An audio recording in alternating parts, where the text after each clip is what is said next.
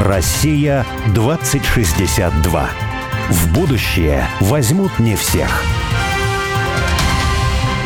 Это программа «Россия-2062». В будущее возьмут не всех. Меня зовут Борис Акимов. Меня Олег Степанов. И мы сейчас разговариваем по телефону с директором Тотемского музея Алексеем Новоселовым о том, как обустроить счастливую провинциальную русскую жизнь. Алексей, снова привет.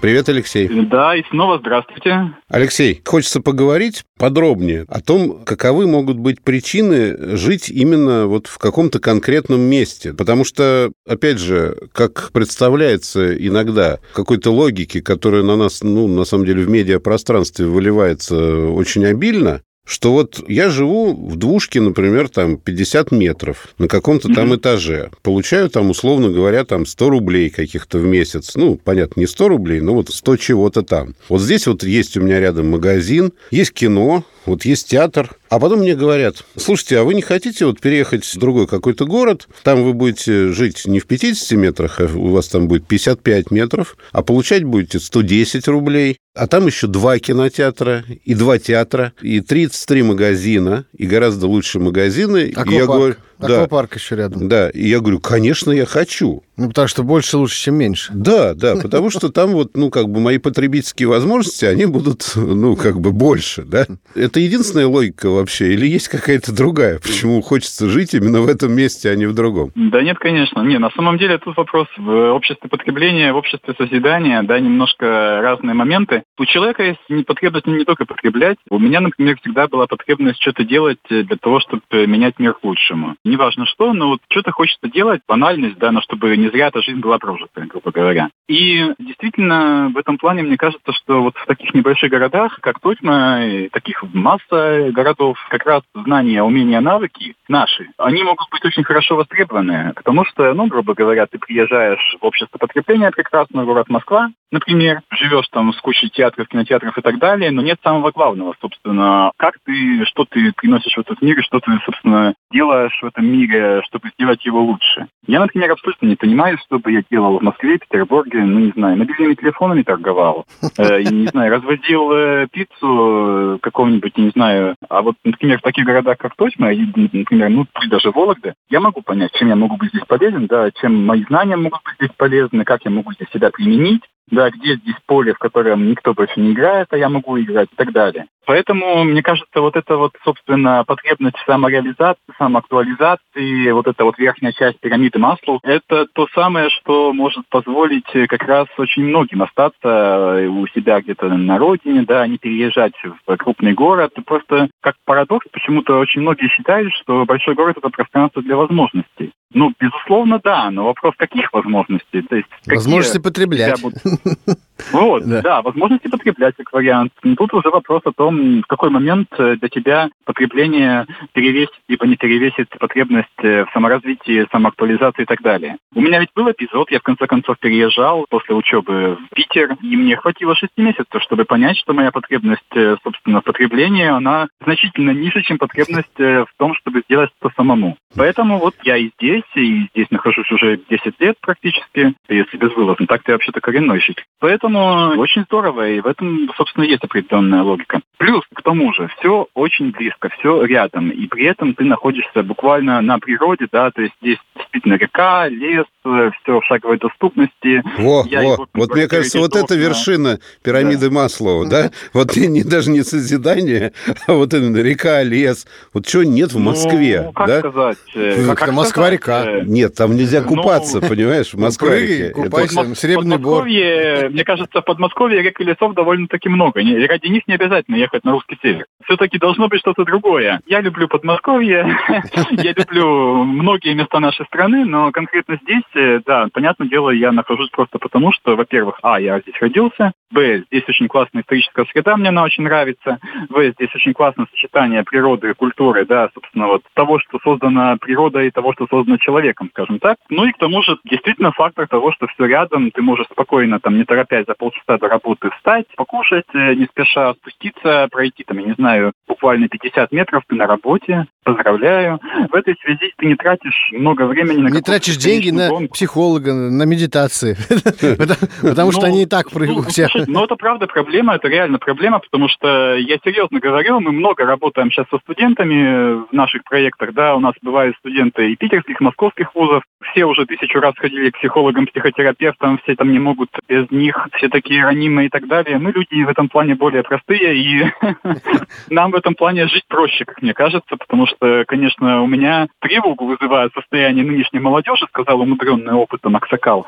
Вот. Но, тем не менее, тем не менее, есть что-то в этом такое, что меня настораживает очень сильно. Тебе пора детей заводить своих, тогда не перестанут вызывать тревогу. Ну-ну, ну-ну. Вызывает тревогу состоянию нынешней молодежи, но психическое здоровье такое крепкое, что даже это не вызывает потребность пойти к психологу. Ну, как-то так, да.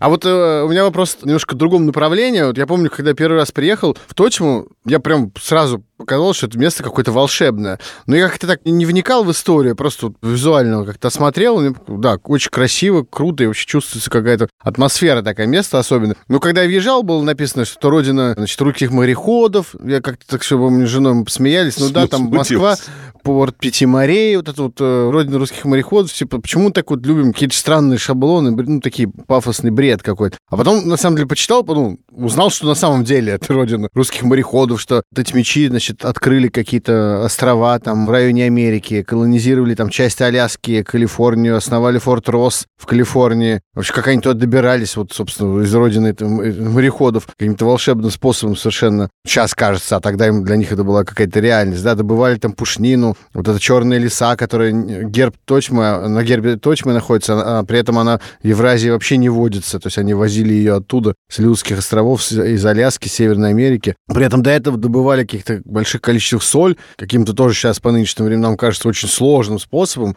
Это была основа местной экономики. Тотемская барокко, особый стиль в архитектуре, который встречается при этом иногда и в Сибири, да, туда, куда доходили какие-то путешественники и купцы из Тотемы.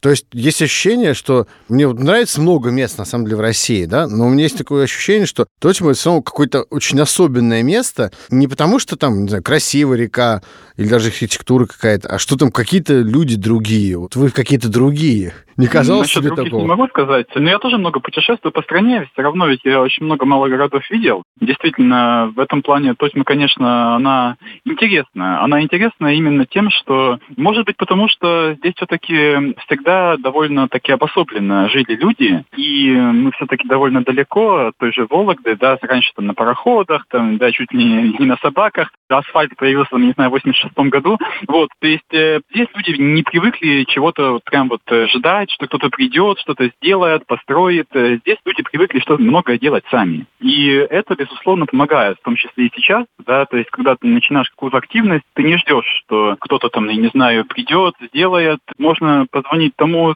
пятому, десятому, все поддержат, все, как говорится, пойдут, тот или иной проект, э, никто не будет палки в колеса вставлять и очень активно вовлекутся. То есть в этом плане, конечно, статмичи люди потрясающие. Нас мало, как говорится, на мы в тельняшках, город мореходов, путешественников. Э, может быть, потому что действительно нас мало, это все и работает, но с другой стороны, опять же, я знаю, как работает культура в других городах, где там, я не знаю, все друг с другом поссорились на ножах, да, там, музей с библиотекой, там, я не знаю, ссорится, господи, какой парадокс дикий, музей с библиотекой ссорится в малом городе и так далее.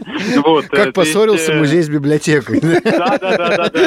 И как ни странно, это все происходит в реальности. То есть я вот вижу и понимаю, что Тотьма на самом деле это как раз скорее не пример такой, который везде, да, а действительно вот это скорее редкость, что все как-то вот в одной упряжке работают, ну да, не без разногласий, но как-то все равно все понимают, куда идут, все понимают, что действительно это крутое место, мы только вместе сможем сделать это все дело лучше. Поэтому да, и территория интересная, и на самом деле, мне кажется, много территорий могли бы обрасти какими-то вот такими своими локальными интересными историями, как Тотьма обросла историей мореходства, Просто как раз задача эти истории красиво вынять из загашников, да, из фондов музеев, из тех же самых, как-то аккуратно, красиво преподнести. У нас же тоже много всего, что можно и дальше выкладывать, да, там помимо мореходов, солеварения, того же барокко. Можно работать с темой суханских ящеров, потому что река слух, она дала миру больше всего находок палеонтологических пермского периода, палеозойской эры. Там эти все бесконечные наши русские динозавры, скажем так, это же тоже очень такая классная тема, и которую можно и раскручивать. И вот так вот потяни за хвост там, да, любой истории, всегда можно что-то схватить и подхватить. И вот этим как раз должен заниматься музей так или иначе на малых территориях. И тогда будут какие-то красивые истории не только там у Тотьмы, не только там у десятка еще городов, но и у других, у всех остальных тоже. А я вот, кстати, хочу очередной раз дать морду экономистам.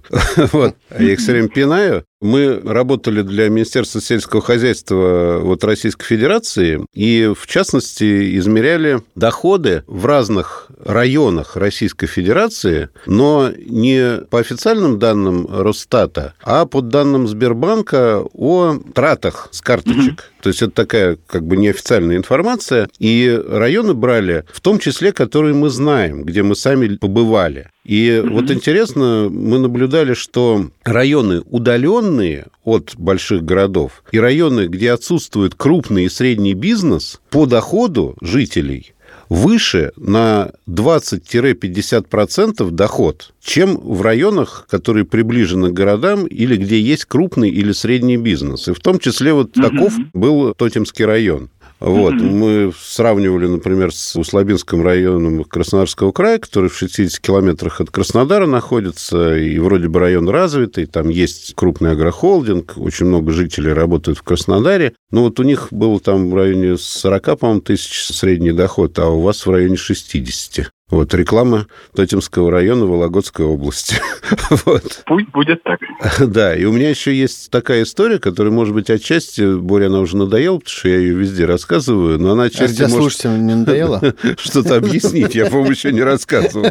Но про Тотьмов вот у нас сегодня эфир. Что когда были на экскурсии, экскурсовод водил нас по Тотьме и сказал, что богатый тотьмичанин построил большой дом и храм напротив дома. И когда я спросил, чем он был богат, она сказала, что у него было две скобяных лавки. Я себе представил сейчас татмичанина, у которого два каких-то магазина, пусть даже самых крупных в Тотьме, и представьте себе, что он построить может такой дом здоровый и храм еще, ну, это невозможно. И я тогда подумал, а что за экономика была в Тотьме, причем это не вот те времена, о которых Боря рассказывает, там, 17 век, а это уже 19 век, когда Тотьма был таким заштатным городком небольшим, и жил там всего 3000 человек. Так вот, я просто понял, что в той экономике Татьмич приходил с рублем в магазин, покупал хлеб, и магазин принадлежал Татьмичанину, хлеб был выпечен в Тотьме, смолот был в Тотьме, хлеб был ржаной, потому что под Тотьмой только рожь растет, и, соответственно, весь этот рубль, он оставался вот в Тотьме. А сейчас Татьмич приходит с рублем в магазин «Пятерочка» или там «Магнит», и этот рубль уже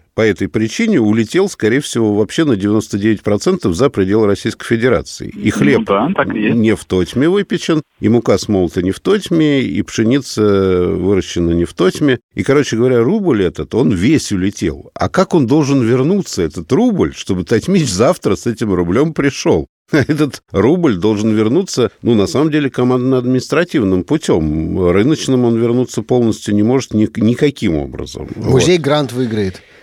Ну вот, я и говорю, ну, да, да, да, да. И в этом смысле ну, вот это... количество местных товаров все равно есть, даже и у федеральных операторов, но я понимаю, разумеется, о чем вы говорите. Да, да. В общем, это достаточно больная экономика, в которой экономически, с точки зрения движения денег, к сожалению, как сказать, не центральные, периферийные любые поселения, да, они как бы обречены на... В случае с Тотимой они обречены все время на то, чтобы что-нибудь придумывать новое. Да, да, да. типа, да. О, а как же нам тут жить? А давай вот сделаем музей крутой, да?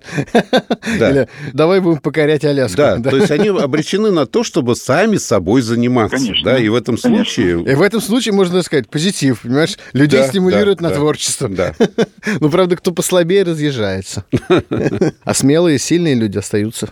А, говорить. кстати, вопрос такой, вот есть какая-то тенденция, что, ну, не знаю, там, возвращается молодежь или, может быть, кто-то из больших а, городов... А вот Алексей сказал про какого-то... Как Боря вот вообще Волог... переезжает в Тотьму. Я переехал, ну. я в Переславль переехал, а в Тотьму я переезжаю. Следующая, следующая станция. Не переезжаю, я приезжаю. находится в процессе перманентного переезда, я бы так сказал. Что касается возвращенцев, знаете, ведь все зависит, опять же, много от людей, от команды, которая здесь есть. Я могу сказать за свое учреждение, что В нем работают два человека, которые один переехал из Санкт-Петербурга, другой переехал из Подмосковья. Сейчас у нас начальник отдела туризма общественных проектов администрации, тоже переехавший из Перми. Действительно, эти люди, они приходят под какие-то конкретные мысли, идеи, проекты, и одно тянет за собой другое. Мне кажется, что люди, которые видят, что здесь даже на малой территории можно делать какие-то крутые штуки, развиваться, они как раз вот за счет той самой э, потребности в самоактуализации, самореализации, они сюда и приезжают, и появляются здесь.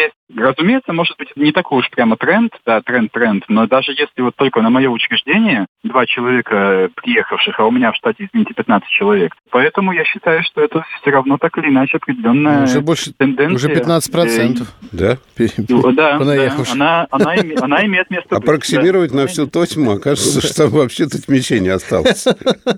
Ну, надеюсь, что все-таки остались, и их еще довольно много. Но я просто к тому, что действительно переехавшие есть, и их становится действительно больше постепенно со временем. И тоже, конечно, приходится думать о том, как этих людей здесь действительно в какой-то степени удержать и оставить. Хотя пока они, конечно, не ведут разговоров о том, что они собираются переезжать, их все устраивает, но тем не менее, я про это тоже думаю так или иначе. А вот, кстати, мастер-план Перми сделали голландцы, да, и мне кажется, что это Мгм. еще одна причина переезда в Тотьму людей. Из Перми? Да. Сейчас будет мастер-план развития Москвы еще, и ждите москвичей. Ну, во всяком случае, наш э, пермяк говорит о том, что он никуда не хочет из Тотьмы уезжать, ему здесь все нравится. Слава богу, говорит. Ну, прекрасно. А вот расскажи еще историю поразительную и вдохновляющую по поводу нового музея, который называется Музей одного стихотворения, да, находится в деревне, такой достаточно глухой деревне, возник музей. Я помню, ты, ты рассказывал мне эту историю, она меня прям вдохновила. Ну, лучше ты расскажи, как А, появился все. Да, здесь на самом деле как раз о том, что для того, чтобы какие-то классные идеи реализовывать, не обязательно, может быть, даже находиться здесь территориально на месте в Тотьме. Важно, если есть какие-то, скажем так, амбассадоры твои где-то в крупных городах. Э, Это могут быть бывшие жители города, это могут быть просто наши друзья. Вот, и у нас как раз, к счастью, такие друзья в разных городах есть. Довольно много их находится в замечательном городе Питере. И наши друзья, Тамара Валентина Данилова, Алексей Борисович Тищенко, долгое время ездили к нам на разные мероприятия, в основном на те, которые посвящены творчеству нашего поэта-земляка Николая Рубцова. Они активно интересовались э, нашей деятельностью. И в какой-то момент на очередном нашем мероприятии мы повезли их в составе группы участников мероприятия в отдаленную деревню Аникин Починок, э, где когда-то Николай Рубцов остановился на пару часов отдохнуть. Он шел пешком, очень сильно устал, его приняла бабушка, накормила, напоила, положила, как говорится, дала отдохнуть. И, собственно, на основании этого случая возникло стихотворение Николая Рубцова «Русский огонек», которое стало буквально, ну, классикой 20-го столетия. Ну и, соответственно, этот дом постепенно ветшал, потому что эта бабушка, она умерла в 98 году. Потомкам было не до этого дома, они все кто где, кто в Тотьме, кто в Вологде. Вот. И, соответственно, ну, когда мы привезли людей, эту историю рассказываем, да, дом там такой стоит, заросший, все такое. Вот, эти люди меня отводят в стороночку и говорят, типа, Алексей Михайлович, а что вы собираетесь с этим домом делать? Ну, мне в этот момент стало немножко смешно, я говорю, ну а что с ним делать? Ничего не собираемся делать. 75 километров от Тотьмы, да, глушь, ну что вы хотите, чтобы мы с этим домом сделали? Вот, э, но надо же сохранить для потомков. Музей одного стихотворения, я говорю, да полно, столько рубцовских адресов стоит, гниет, да, там более важных. А тут он два часа побыл, да, стихотворение, да, прекрасно, но мы же реалисты, мы должны существовать в парадигме реалистичного мира. И мой ответ не удовлетворил наших коллег. Они думали, думали, думали, через три года созрели. Они нашли владельцев этого дома, этот дом выкупили, стали его постепенно ремонтировать. Моя душа радовалась, э, слава богу. Будет дача, будут приезжать к нам, да, и все такое. Пока в какой-то определенный момент, когда уже часть работ большая была сделана на этом доме, они его подняли, да, там начали печку восстанавливать. Вот, и в какой-то определенный момент на очередном из мероприятий меня также точно отводят в сторонку и говорят, а вы, Алексей Михайлович, думаете, что с этим домом вы будете делать? Я говорю, в смысле мы будем делать? Подождите, это вы, вы выкупили дом, там, да, все такое. Ну, мы- ну мы как? Ну мы выкупили, да, мы по мере сил делаем ремонт, ну сколько потребуется, еще лет 5-10, но потом-то мы передадим этот дом музею вашему. Нам-то это все зачем? Мы тут, понимаешь ли, стараемся для Николая Михайловича Рубцова и для татмичей. Вот. Ну, тут меня, конечно, заузорило. Я подумал о том, что действительно, ну, елки-палки, люди стараются, хотят что-то делать, вкладывают свои деньги. Они, в общем-то, не Рокфеллеры какие-то. Вот, а уже полмиллиона вложили. Мы не выдержали, мы написали грант, мы добили эту сумму, которая требовалась для завершения работ на доме. И вместе с общественниками, с нашими никольчанами, с татничами, мы этот дом действительно довели до ума, сделали экспозицию, которую создавала буквально вся деревня. Эти все семь человек вышли. Кто там остался в этом Аникином починке, кто-то принес половики, кто-то принес там какую-то утварь, кто-то подлинные предметы, которые в этом доме раньше стояли, находились. В общем, это был реально народный проект. В общем, это, я был скептиком. Я, меня посрамили буквально благодаря этому проекту. Я не верил в то, что в деревне 75 километров от Тотьмы, в тупике практически, да, можно создать вот какой-то музей, и тем не менее он создан и получил название музея одного стихотворения Николая Рубцова «Русский огонек», и половина предметов там подлинная, которая действительно принадлежала этой бабушке, и стол, за которым Рубцов сидел, и, и вот эти вот все приметы из творения, рамки с фотографиями, печь и так далее. Все это есть. И очень уютный получился музей, такой, я бы даже сказал, э, душевный, теплый, наполненный множеством смыслов. Можно там говорить не только об этом, но о множестве других стихотворений Рубцова, да, о той же горнице. Вот. И это, конечно, интересный пример того, как э, люди тоже меняют территорию и, в общем, преображают и делают жизнь лучше. Вот буквально сегодня я получил документы, наконец, на пользование этим домом. Мы его год переводили в нашу собственность и благополучно успешно. У меня есть восьмой филиал «Ура». Поздравляю. Слушай, а я уж хочу тебе сказать, Боря стареет, да, а у него дом под Тотьмой. Трехэтажный. Девятое здание. Подумай. Так, у меня есть все-таки дети. У меня четверо детей и один музей. Оправдывается, оправдывается. Борис, Борис, пора создавать в этом доме, там хватит места и детям, и себе, и музейная экспозиция Согласен, согласен. Нет, я за. Да, да, да. Дети скажут, а, знаешь, наш папа подарил. Я нет, я за. Вот в мае приеду, давай обсудим, да. Хочу музей. Обязательно. Да, да, да. Кстати, это может быть живой музей. Он все равно приезжает туда два раза в год. Музеи сейчас существуют разных форматов. Э, почему бы нет? Можно поговорить о самых разнообразных. Э, музей «Русский огонек» же тоже не совсем типичный музей в этом плане. Вот. Моя идея запомнили. Копирайт я поставил. Написать на доме, да? Копирайт поставили. Олега Степанова? Да, да, да. А вот если тебя спросить про Точму, пять, не знаю, самых главных мест, куда надо пойти, ты что назовешь? Вот кто-нибудь сейчас слушает же у нас такие, ой, как мы хотим поехать в Тотьму. А куда идти? Ну, вообще, в Тотьме есть шесть музеев, э, да, собственно, можно выбрать из них пять, в принципе, и на этом ограничиться. Вот, но... А у одного музея восемь зданий. Да, вот, у одного музея действительно 8 зданий, та же усадьба Холодилова. Там же, собственно, да, действительно 8 зданий. Вот, на самом деле, каждый, мне кажется, в Тотьме может найти что-то свое. По Тотьме нужно гулять не спеша, как-то вот, не знаю, медитативно. Не стоит сюда приезжать наездом на один день. Нужно обязательно переночевать, пройтись по нашим всем этим горкам, пригоркам, овражкам, набережным, как современным, так и деревенским, для того, чтобы увидеть Тотьму в разных ракурсах, с разных сторон и, возможно, найти что-то свое. Я считаю, что в любом случае музей — это безусловно, важно, но это не главное. Главное все-таки это атмосфера, и ее, как говорится, в топ-5 не переведешь. Ее нужно чувствовать, ее нужно как-то вот действительно понимать, как говорит Борис, да, вот он приехал в Тотьму, да, и сразу понял здесь что-то такое вот прям вот невероятное, особенное. Мне кажется, что так, наверное, оно и есть, потому что то же самое, буквально слово в слово, говорит моя коллега, как раз из Петербурга, которая приехала в Тотьму и в итоге осталась здесь жить, да. Я считаю, что попробуйте, как говорится, каждого радиослушателя могу пригласить в Тотьму, и пусть каждый это чувство ощутит. Ну, а если захотите здесь остаться, то Ворошилова, 44, Краеведческий музей, это мое рабочее место. Пожалуйста, приходите, поговорим. Вам купят дом. Если что, работа есть у вас? Работа есть. У нас... Э, и жить есть где? Девять зданий. Жить есть где, да. Есть зданий много у нас на балансе. Найдем место проживания. Но вообще, конечно, в Тотьме больше всего вакансий, как ни странно, у нас в органах правопорядка. У нас сейчас МВД, наш местный отдел, совершенно недоукомплектован. Они постоянно говорят о том, что у нас э, проблемы в этой сфере. Вот, но я, к сожалению, пока для нее кадры... Хулиганов нет не, просто? Некого ловить, да? Не знаю, есть пространство для того, чтобы заниматься делом, но вот, собственно, факт фактом, э, я пока не могу помочь администрации района и города. Каких-то музейных сыщиков, да? Да, да, да. Алексей, спасибо большое. Да. Удачи тебе, э, Тотьме, процветания. Процветание. Мне кажется, она и так процветает, но все, еще все в ну, Тотьму. Всегда, всегда хочется, чтобы она еще больше процветала, дорогие коллеги. Поэтому все пожелания уместны, все принимаю и надеюсь, что увижусь и с вами, и с э, радиослушателями уже здесь непосредственно в нашем городе. С нами в мае. Точно. А замечательно, отлично. Пишите. Счастливо. Да, счастливо, пока. Счастливо, счастливо. До свидания. Россия 2062.